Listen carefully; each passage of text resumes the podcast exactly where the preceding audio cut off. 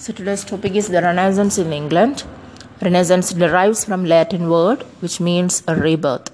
The word was first used by Italian scholars in the mid-16th century to express the rediscovery of ancient Roman and Greek culture. Modern scholars use the term to express a great variety of interdependent changes Europe underwent politically, economically, and culturally between 1450 and 1600. The religious outcome of these changes is expressed through the term Reformation, a sequence of events which were closely bound up with the Renaissance. In England, the Renaissance is usually thought of as beginning with the accession of the House of Tudor to the throne in 1485. Politically, this marks the end of the period of civil war among the old feudal aristocracy, that is, the Wars of the Roses in the mid-15th century, and the establishment of something like a modern, efficient central state. And the date is close to that of the introduction of the printing press into England, an invention without which the great cultural changes of the Renaissance could not have occurred. Culturally, the first important period in England was the reign of the second Tudor monarch, Henry VIII. This was the period of the English humanist, that is Thomas More, Grosin and Lenacre, and the poet Sir Thomas Wyatt. Several distinctive features characterize the English Renaissance. First is the lateness of its impact. European scholars had already worked on the ancient Greek and Latin writers and had produced works of their own inspired by these classics.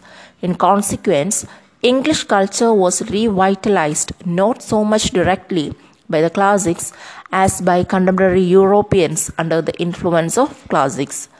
Castellanos the courtier, Machiavelli's the prince, Ariosto's Orlando were as important in the English Renaissance as Virgil's Aeneid or the plays of Seneca. So it is important to notice that Lord North's translation of Plutarch's Lives came not from the original Greek but from a French version. So such an influx of foreign influence, both contemporary and ancient, indeed overwhelmed the native English tradition. But there are two factors to be considered as arresting this foreign influence. Second is, first, England was an island cut off from Europe, and it developed its own independent culture as shown by the Reformation.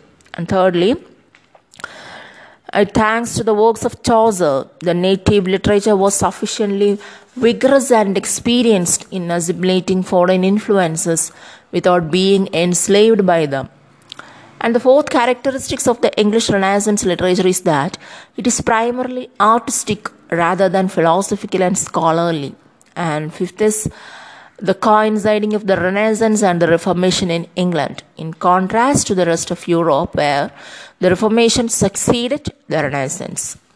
So the English Renaissance was largely literary and achieved its finest expression in the Elizabethan drama, which began to excel in the last decade of the 16th century and reached its height in the first 15 years of the 17th century.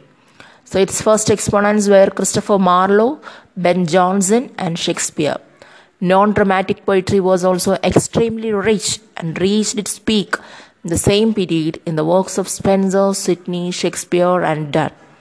And the most ambitious product of English Renaissance poetry, that is Milton's Paradise Lost, appeared as late as 1667. So native English prose shaped itself more slowly than poetry. And Thomas More wrote his Utopia in Latin. Bacon wrote his major works in Latin rather than in English, because only through Latin could the English writer reach out to the serious European readers. Nevertheless, English prose developed with vigor in native English writers such as Roger Ascham, Thomas North, Richard Hooker, in the English works of Bacon and the translators of the Bible.